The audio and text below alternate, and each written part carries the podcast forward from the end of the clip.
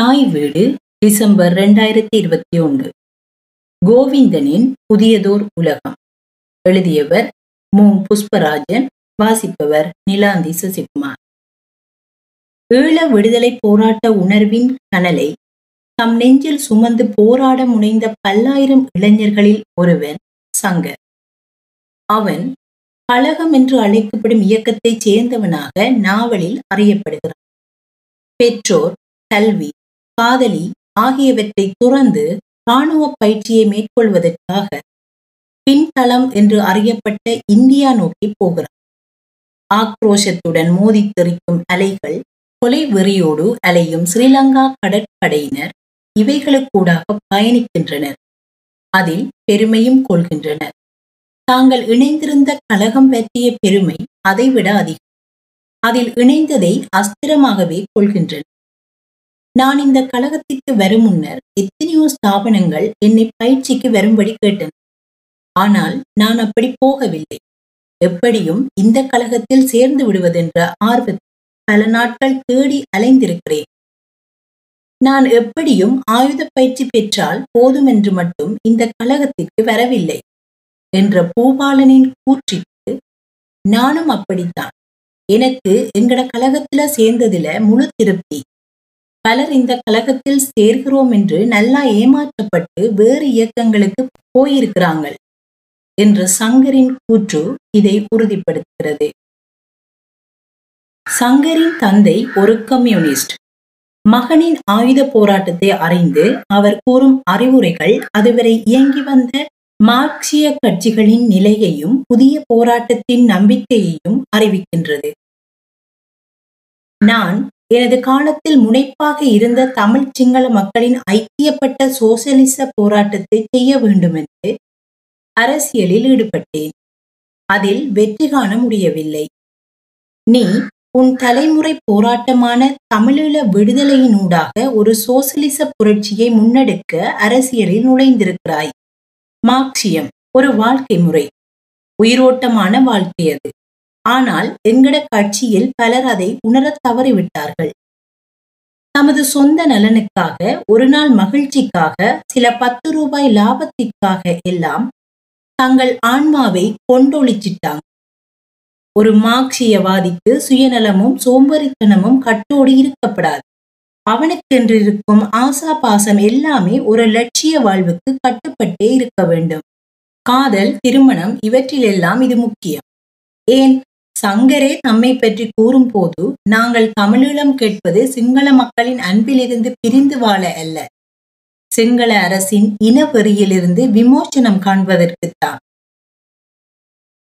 சங்கர் தமிழீழ போராட்டத்தை உலக புரட்சியின் ஒரு பகுதியாக கருதி கொண்டவன்.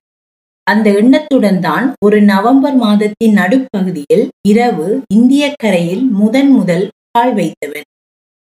மறுநாள் காலையில் மற்றைய தோழர்களுடனும் சேர்ந்து நாலு கிலோமீட்டர் தூரத்தில் உள்ள பயிற்சி முகாமிற்கு கால்நடையாகவே வந்து சேர்க்கிறான் பின்னர் பனி கொட்டும் குளிரில் சென்றியில் காவலுக்கு நிற்கும் போதுதான் பூபாலனுடனான கழக நடவடிக்கைகள் சிலவற்றை அறிந்து கொள்கிறான்.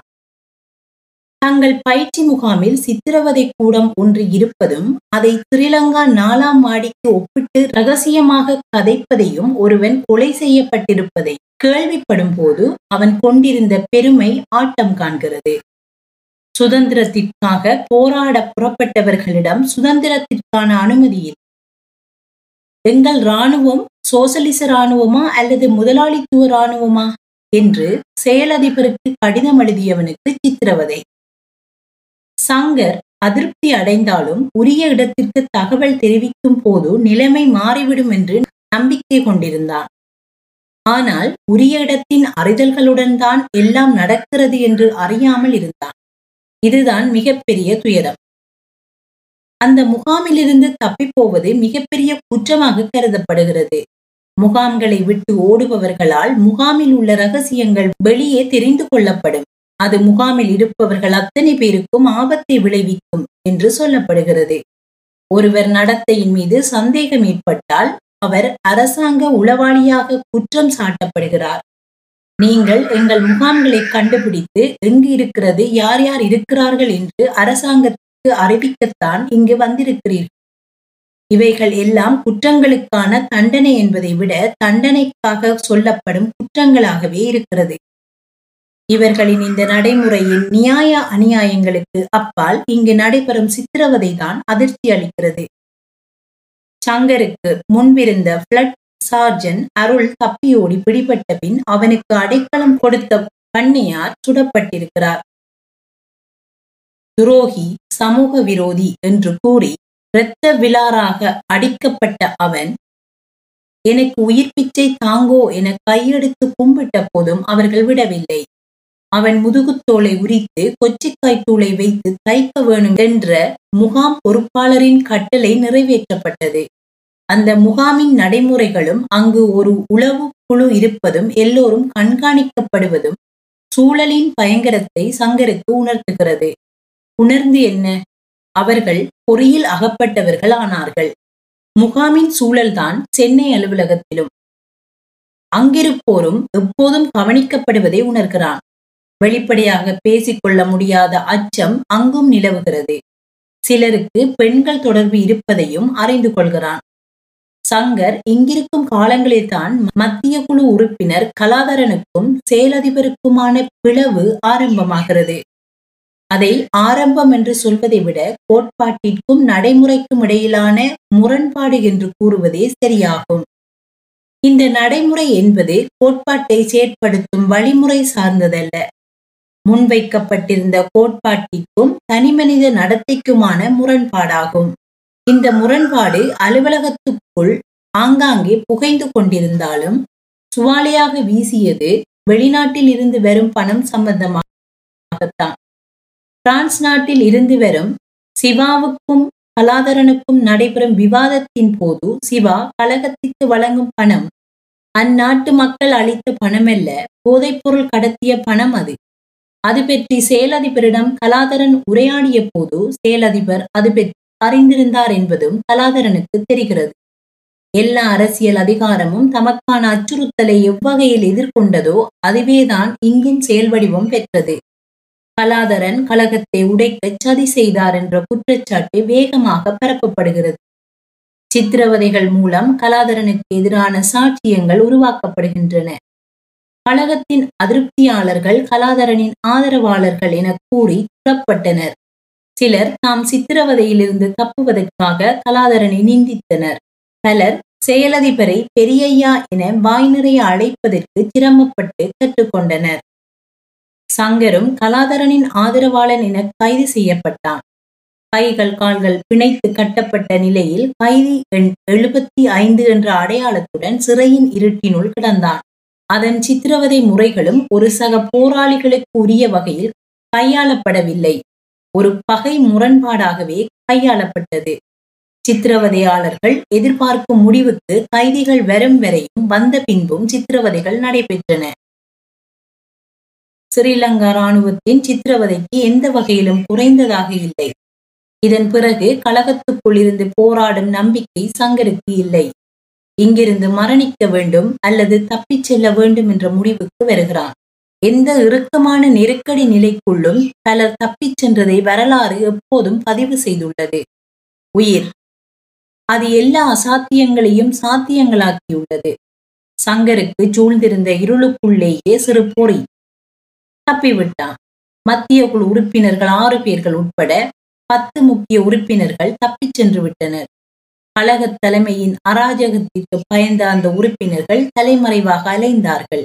ரகசியமாக சந்தித்துக் கொண்டார்கள். தங்கள் நிலைமையை விவாதித்துக் கொண்டார்கள். கழகத்திலிருந்து விலகும் முடிவை எடுக்கிறார்கள். எமது வெளியேற்றத்தை அந்த அராஜகவாதிகள் அங்கீகரிக்கவில்லை.